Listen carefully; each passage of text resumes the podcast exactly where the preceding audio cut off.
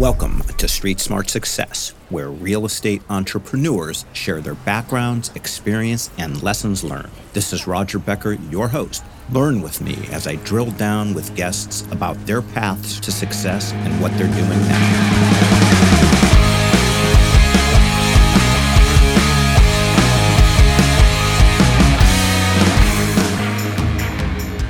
So today, once again, we have a just a mega highly accomplished seasoned real estate guy that's done so many things that we're going to get into in many, many different asset classes, pretty much across the country, but has taught just tons and tons of people real estate and has, is just done amazing things. I don't even know where to begin. He is the co-founder at realwealth.com and uh, more recently, uh, author of The Wise Investor. He is Rich Fettke. Rich, welcome to Street Smart Success. Good to be here. Wow, I sound pretty cool. Thank you. well, you are cool. And, and you know, to, to, to, reiterate before I hit the record button, what's really cool is that I think you said you're a surfer, you lift weights, you're a skier. No, man, you're, you're inter- international man of mystery. I like it. Thanks, dude. no, you've done some cool stuff. And, uh, you know, you lived up by me there for a bit and then you moved down to Malibu. No, I mean, dude, you're, you're living, you're living the life everybody else wants to live. I mean, let's, let's be honest. Mm, I am so grateful for the life I have. Yeah. Amazing, amazing wife, amazing daughters got a grandson now. Yeah, life is life is good. I'm grateful. Yeah, no, and and I, you uh, law of attraction. You you've brought it all. You've attracted it all, and you deserve every bit of it.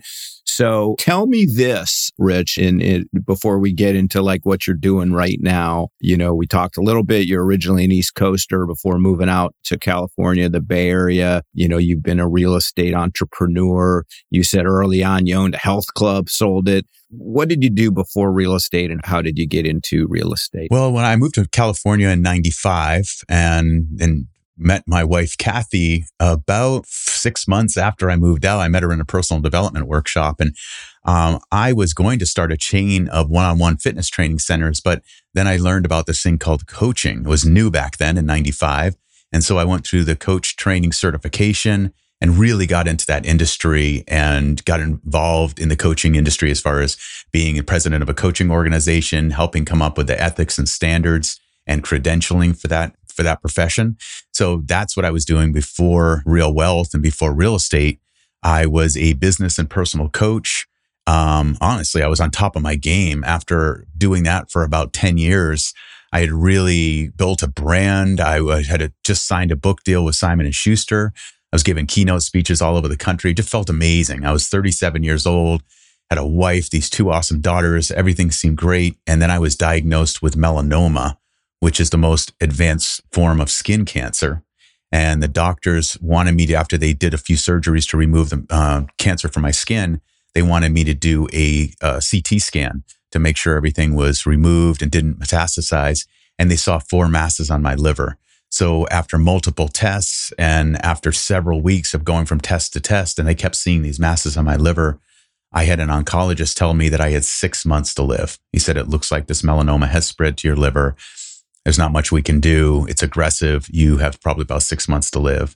So it rocked our world. Kathy was a stay at home mom at the time, uh, raising our daughters. And so she had no income source. So it's Kathy who's the one who rallied and said, I got to find a way to make an income uh, if Rich dies. And she went out and sought out mentors.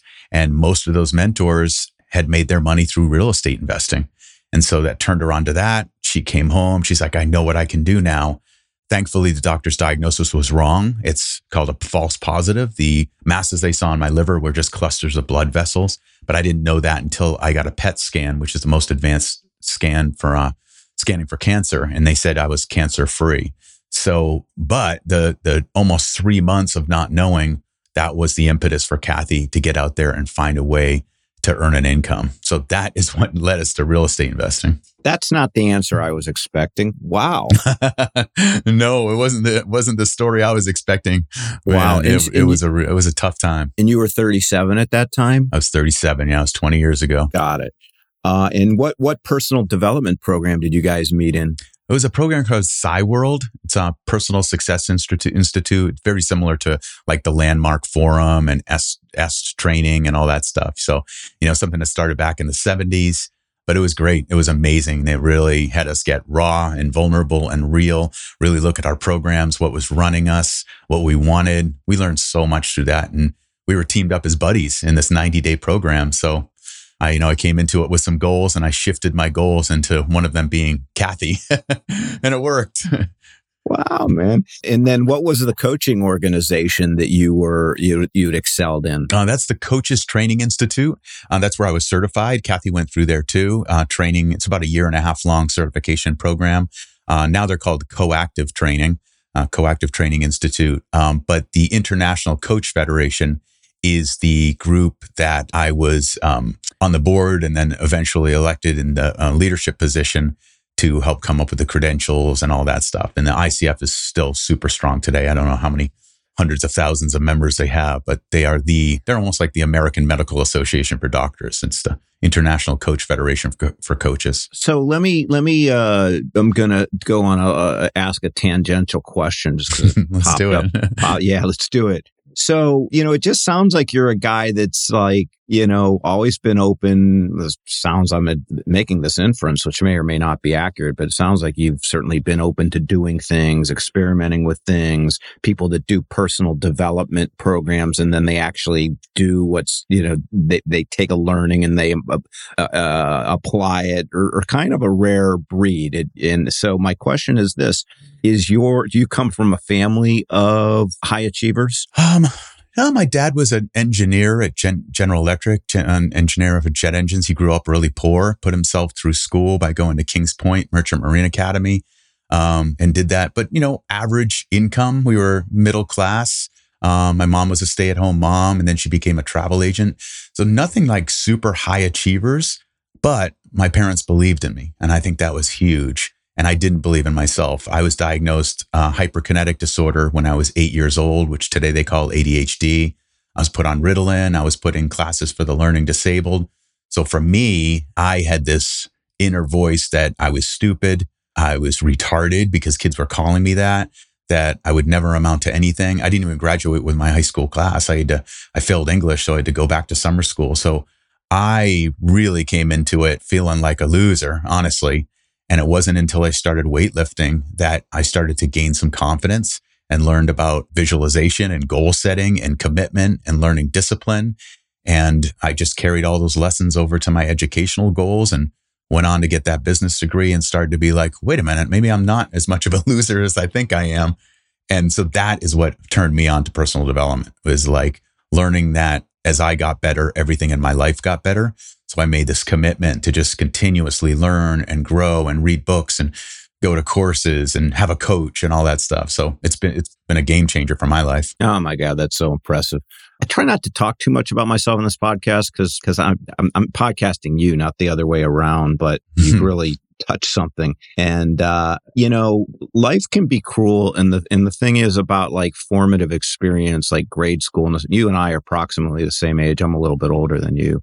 But back then yeah. they didn't know how to diagnose ADHD. And, uh, I was reading, my wife somehow found like a box of all my like quote unquote stuff for my whole life during COVID. And I read like every report card from the time I was in first grade. and it's so clear I had ADHD and I never did well in school. And there were times like in high school that I actually did put forth some effort, but still never did well.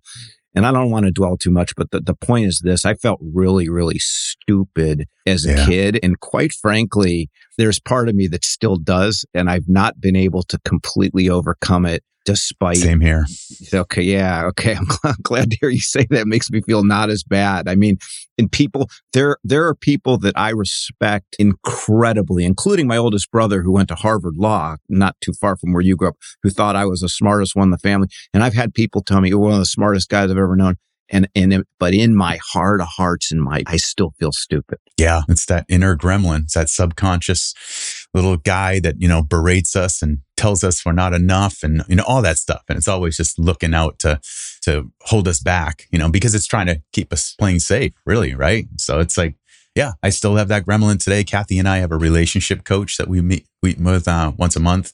And that just came up in our last session. I was like, you know, I still feel like I'm not enough, you know, and it's like not enough, not good enough husband, not good enough businessman, whatever it might be. But, you know, you just got to forge ahead, right? And just like screw it. Yeah, I got it. Well, this very interesting. Hey, Street Smart listeners, I'd like to introduce a great partner for you. As you know, insurance is one of the biggest expenses on the P&L. That's why I'm recommending Assured Partners. Assured Partners helps you lower risk and therefore can save you tons of money down the road. They insure over 2 million market rate and affordable units and are the sixth largest insurance property broker in the U.S. If you want a roll your sleeves up partner that blankets you with service, give Robert Band, Vice President, a call. Robert thinks like a CFO because he was a CFO for many years. Give Robert a call now at 305 467 5909. You'll be glad you did. So, Kathy thinks you're dying. Fortunately, she was wrong. And uh, she goes out and gets some mentors and, and figures out they're all in real estate, not all, but you, you know what I mean. So, what did, Most what, did, them, what yeah. did she do? What did you do? So um, she had this. She started up this radio show where it's kind of those pay to play, where you pay to be on. She was on KSFO in the Bay Area, in San Francisco Bay Area, and so she would you know pay for this time, and then she would find sponsors. So she found one sponsor that in, in the beginning it was just more of a coaching show. It was about helping people get the most out of life, and it was called The Edge, uh, giving people the edge. And then she was looking for sponsors, and she found a mortgage uh, broker, and he said, "Yeah, I'll, I'll advertise on your show." And oh, he actually said, "I'll be your co-host." He goes, "I'll pay for everything. I'll be your co-host." So they pivoted and they changed the show to they called it the Bridge to Financial Freedom, and that was the introduction into know really investing in real estate. And the show started to grow, and so she went out and got her license as an agent, so she could uh, do mortgages for people. And then she came home one day and she said, "You know, I'm this is what I'm going to do. I got a, a host. I'm going to change the show to about mortgages." And I was laughing at her because she's always been the one who's like used to be the one who is like resisting any type of financial meeting. Didn't want to talk about finances. She just thought it was boring. She was always uh, in newscasting and all that. And that was her her thing. You know, she worked in the newsroom of KTVU and Fox News and ABC Seven um, before she had kids. So it was interesting. And I just said, you know, why don't you take these people who are using their mortgages and why don't you do human interest stories on them? Like, what are they using these mortgages for? Because she said they were for invest investors. So that's what she they pivoted the show. They started to focus on investors and all that.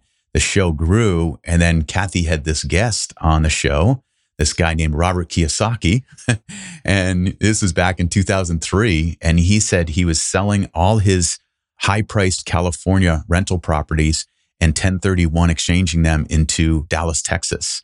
So she said, "Let's do the same." We did a we did a 1031 exchange. No, I mean, I'm sorry, not 1030. Uh, this house that we got from a 1031 exchange through Kathy's dad. That's a long story, but um, basically, we did a cash out refi, and we took that money and we invested in six properties north of Dallas in a town called Rockwall.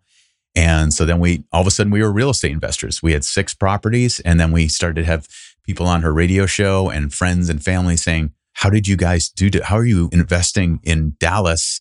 And living in the San Francisco Bay Area is what what about the 30 minute rule? You know you're supposed to be able to see and touch your rental properties and manage them. And but we had found property management and, and this was back when it, it wasn't done too much having property managers and all.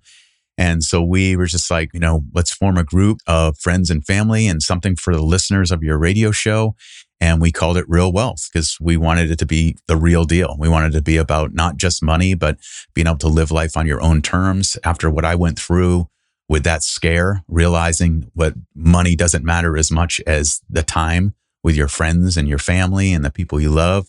So that was our focus from day one. We wanted to be the anti guru. We wanted, didn't want to do the cheesy back of the room sale thing.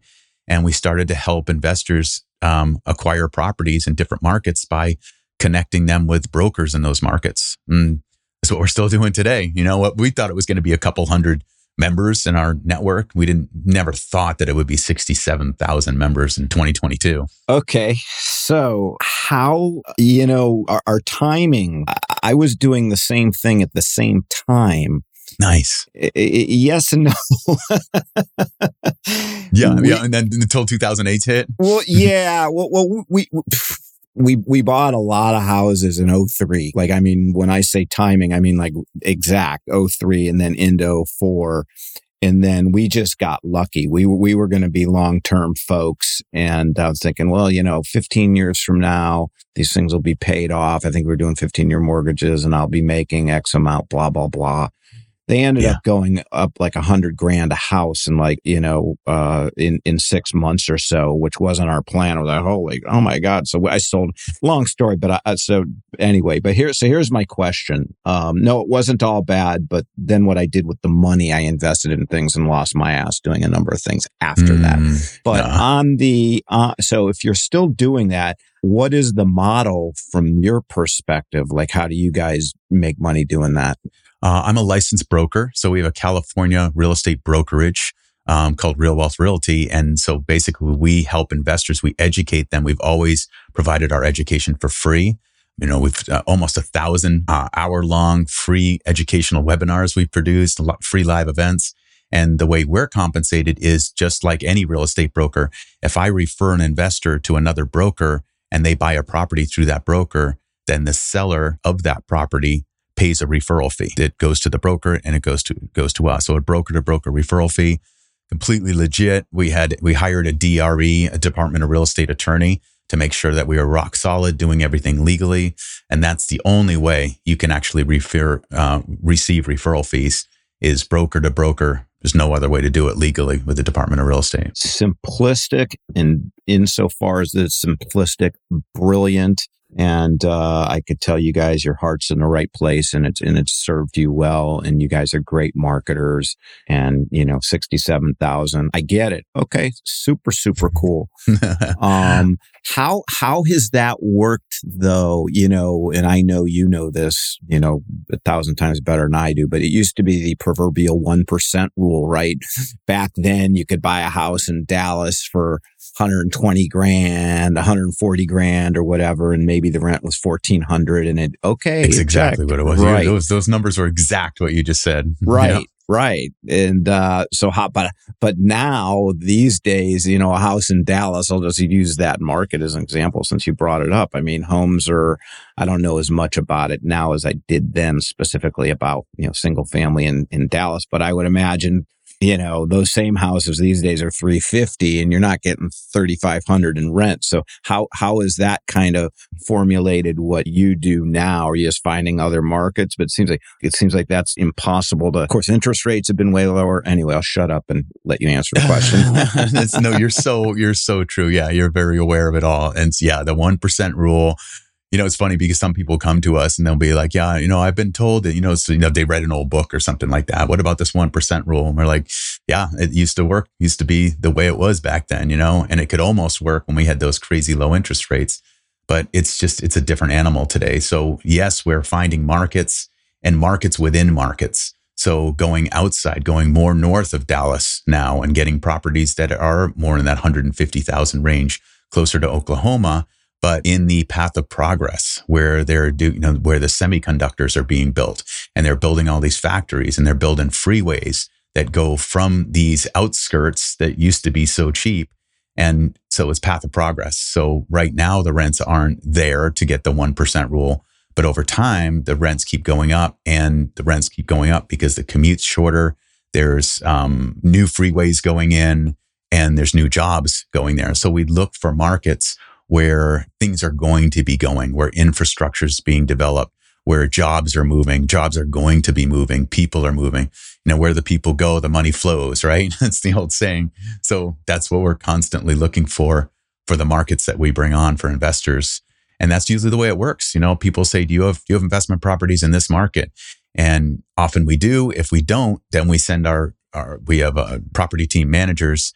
They go out, they fly out to the market, they talk to different property teams, property managers.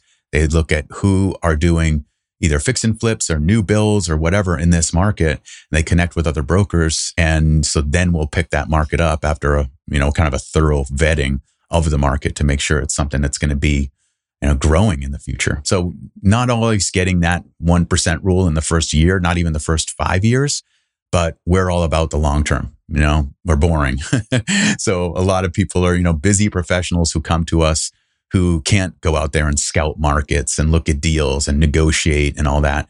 They want more of a done for you type approach. Mm, that's what we do. So we're kind of a specific niche of who we work with, the type of people we help. We're not for the do it yourselfer. We're definitely for the, the business professional who wants to diversify their portfolio, have rental properties, and get all those other benefits beyond just the cash flow. You know, the future appreciation. The, a lot of times it's the tax benefits of owning those investment properties and the depreciation write off. So that's, that's the main deal. That's the main deal.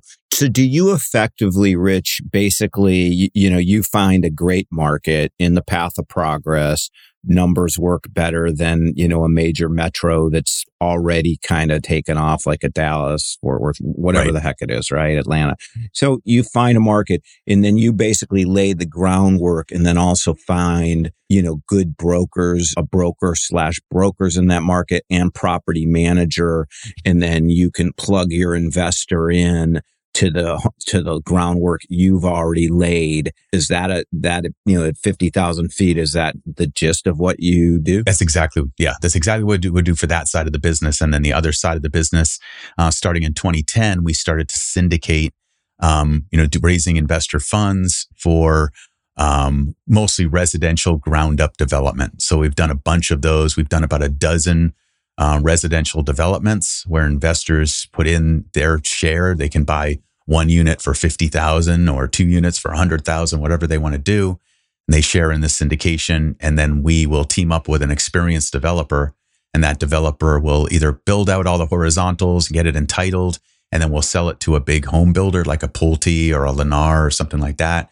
And investors get their preferred return and they share in the profits with us. Uh, or sometimes we'll even build the whole thing out um, if it's the right time and the right place. Like we just did two big developments in Reno, um, built probably 150 single family homes up there. And when they sell at retail, then the investors, you know, sharing the profits of that. Got it. Okay. So, so on the ground up, uh, residential, you're talking multifamily? No, mostly residential, single family, you know, full on subdivisions. So it's when we sell it to a home builder, usually that's what they're looking for like the Pulte or the Lennar, they're, you know, or all these, you know, big companies, they're looking to, to acquire the land, um, and have it all ready to go and entitled. They don't, they don't want to take the risk and going through all that entitlement process to get the land entitled for single family. Um, so that can work really well. Or like the, with the Reno example, same thing. Um, being close to the Tesla, Tesla factory up there, um, getting ahead. Again, they were building the Tesla factory when we started the syndication and we built all these single family homes and now they're selling uh, but they're selling up in the you know six to eight hundred thousand range. Um, so it's a higher price. A lot of people honestly moving from the bay area to reno buying these properties. They're selling their properties that are worth 2 million, you know, or 1.5 and they go and they get to buy these cash and have money left over. So, wow, th- this I did not know either. You know, I poked around on your website. I probably should have spent more time than I did. Um, but fascinating. So, I guess my question is this is are you basically well on those 12 developments then are you guys basically you know, you're working with an operator that that you know is is I don't know if you're a co-GP, but they're they're a GP, they're the the guy boots on the ground. Are they basically buying land and getting it entitled and building out like infrastructure? Like at what point are you selling it to the developer, to the Pulte Lennars? That's what I'm trying to get my head around. You know, at different stages, honestly, we've, there was one we did called Dublin Crossings and it was right in Dublin where 580 meets 680 there. I'm sure you're familiar with that. Yep. And there was a, there was all, it was all, um, industrial and just, uh, warehouses and things like that. Like Challenge Dairy had their their warehouse there and their corporate office and a bunch of other old warehouses. So this developer who's got 40 years of experience, he's done developments all over the, the Bay Area. Um, he basically being in the game that long, he knows um, city council and the planning commission and all that. So he knows those people. He knows what they need and what they want. So he goes in and negotiates and he got it entitled. And that one turned around quick. So we were able to just acquire that property with not much money down from the investors, acquire it, get it all entitled, finalize it. So there's a little bit of a risk, Um, you know, it's like, is it going to be fully entitled? But he was very confident and he's been so good at it that, you know, we go in, we take that risk. Then once it was entitled, then that's when the, those home builders are like, we're just, we're looking for something, you know, especially there. When you think about that, you know, right around Dublin, California, it was just hot, super hot. And there was, you know, you could go way to the outskirts and build out where, you know, you could buy from a farmer and build way out there. But to be able to be downtown right near the BART station and, and all that, it was super valuable. So that one turned around really quick and sold it uh, quickly. Sometimes it's a different phase. You go from the entitlement phase, you do all the horizontals, you get the pads in, you get all the plumbing hooked up and the electrical run in there and get it all ready to build homes. And um, then you can sell it for a higher price because obviously you've done more work and you take some of the risk out of it. So all different, all different phases we've we've sold to other companies and or decided to be like Reno. We had a an offer for 20 million after we got the entitlement and everything. And we really looked at it. The developer looked at that offer and he said, you know, if we do this retail, if I bring in my other builder company to build these things, we can we can do four times that amount of money as, as far as a return. So sometimes it's just kind of gaming it. You know, you're just looking at what's the best timing, what's the risk, just like any investment. Interesting. It seems like there's so many syndicators, well, period, you know, that have come out of the woodwork in the last three to five yeah, years. Too many. too, too, too many. Too many. Right. Exactly. Uh, in, in multifamily, but in every, you know, self storage, mobile home, every, every one. Is there a reason that you've identified uh, development and specifically around land uh, and not necessarily gone into those other asset classes. I guess what's your, you know, what's what's the strategy and thinking? Because I find it pretty darn interesting. Honestly, it's from lack of experience. We tried multifamily. We bought three in Indiana. We bought three big multifamilies right next to each other from the same person. And then just ran into major challenges with people stealing the copper, um, from from the buildings. Just just same thing. You've been through it, oh, yeah. yeah. and so it just it really it, it was it was one of the few syndications that didn't go well. And for us, you know, investors lost money. They get I think ninety percent of their capital back, but still they lost money, and it just it felt crappy. And we're like, we don't know what we're doing here. We don't know how to underwrite multifamily. We know residential. We've been doing it for years. We know single family. And so, te- and teaming up with a developer who had that experience, if if a developer came to us back then in 2010 who had years of experience doing multifamily, we'd probably be doing multifamily. But we just, we teamed up with investors, I mean, with developers who had that experience. And then, and, you know, because we did one, then another developer came to us and said, Hey, I can do the same thing. So we just stayed in our lane. We, that's, that's the bottom line. We just stayed in our lane of single family residential development. Got it how much of your, I guess, focus, time, effort, however you want to break it down today is in the, is what we were talking about initially, which is, you know, kind of helping investors find homes to invest in versus the syndication model. I guess where, you know, what, what are you doing most of your time these days? Um, Kathy and I kind of divide and conquer. So she oversees the syndications and all of that development. And then I oversee the brokerage and the helping people get into single family. So it's for me, um, it's, you know, that's, that's my main focus. So it's kind of a balance. Um, if you were to look at overall effort and, and all that, it's probably 50 50 for as far as real wealth, the company. So yeah, it's just kind of a, kind of a balance. It hasn't shifted a ton since we started syndicating. Um, but yeah, just kind of a balance. So we have something for everyone. And honestly, what we were really clear on our members and what they invest in. And most of the people who end up purchasing a few single families end up getting involved in buying some units in a syndication. So a lot of our investors kind of diversify. They have some passive investments in the syndications and they have some a little bit more active, you know, not still pretty passive, but they still have to manage their property managers and all that. Do you, this is just a complete aside question. Do you encourage your, on, on the single family home side of the house, no pun intended, um, is do you encourage those folks to go see the houses that they're going to buy, even if it's in, you know, Jacksonville, Florida? I don't know if you're there, but, you know, just pulling that out of my. We are in Jacksonville. Yeah. Okay. We have the, one of our busiest property teams is Jacksonville, Florida. Yeah. Okay. Um, we it all depends on their comfort level you know? We usually you know we have investment counselors. We have three investment counselors. They're all experienced investors. You know two of them are actually were members who purchased so many investment properties over the years that you know then we said do you want to work for us?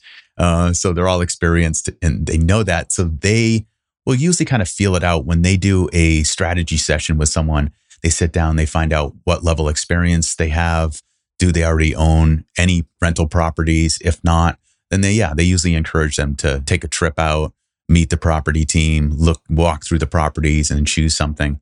But honestly, after like the second or third investment property, someone does that, then usually it's just like, send me some videos, send me the numbers.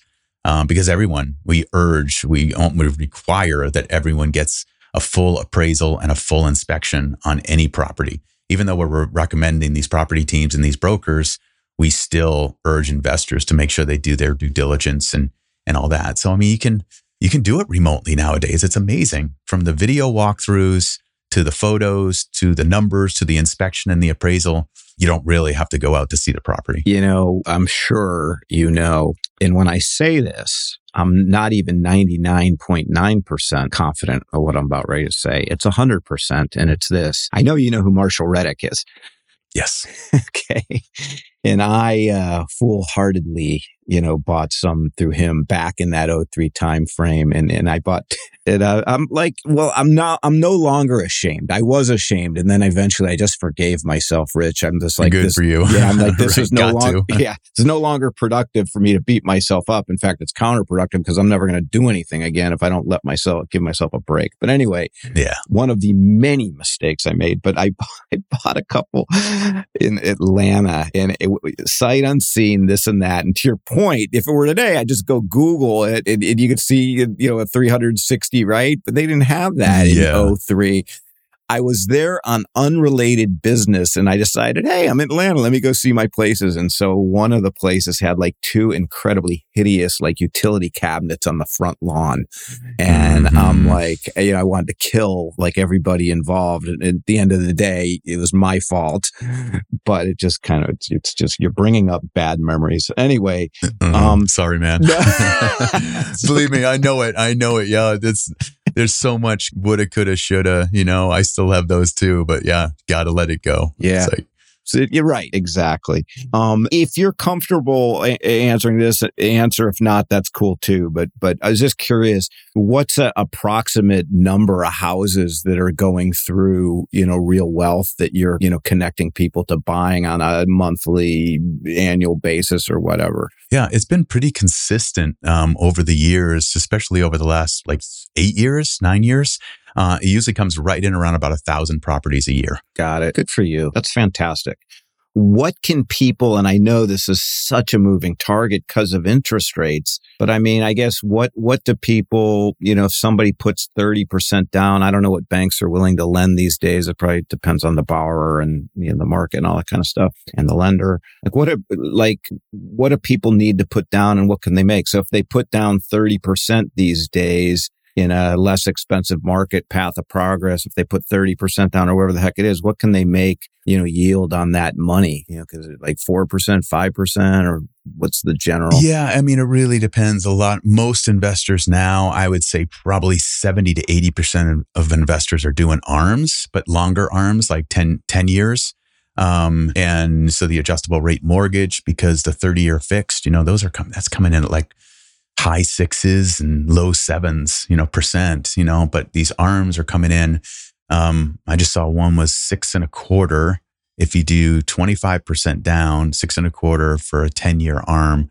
Um, so not too bad. And, you know, and then basically what they're saying is near the end of most experts are saying the, the ones that we listen to, uh, near the end of 2023, we're going to be coming back down with rates dropping down more into the, you know, high fives, you know, keeping down in the low sixes. So, I mean, it makes sense, you know, to, to go on an arm now. Usually I'm, I'm Mr. 30 year fixed, you know, all the time. And so just because the, the pain of 2008 is still there, I want something I can lock in for the long haul. Um, but I mean, basically, as far as the returns, yeah, the cash flow is, you know, that ranges from just a little over break even uh, in some markets to maybe four or 500 a month in, in some other markets like or like Ohio or something like that, you can do a better cash flow. Um, but I mean, the, so the yield comes in, like you were just saying, some of them are like 4%, some up as high as 8%. Uh, but not much more than that. Not like it used to be where you get these 12, 15% returns. It's an interesting, you know, it's an interesting prospect in conversation because I think long term, unless you're investing in a market that's losing population, right? Shy yeah. of that, and then there are even markets, you said Ohio, where I'm originally from. There are markets in Ohio that are growing, like Cincinnati's growing, Columbus is growing. Absolutely. Like, Cleveland is as well. Which yeah. is, yeah, just would, would never thought that was going to happen. Um, right. That's where I'm from. Anyway, uh, but Columbus, blah, blah, blah, etc.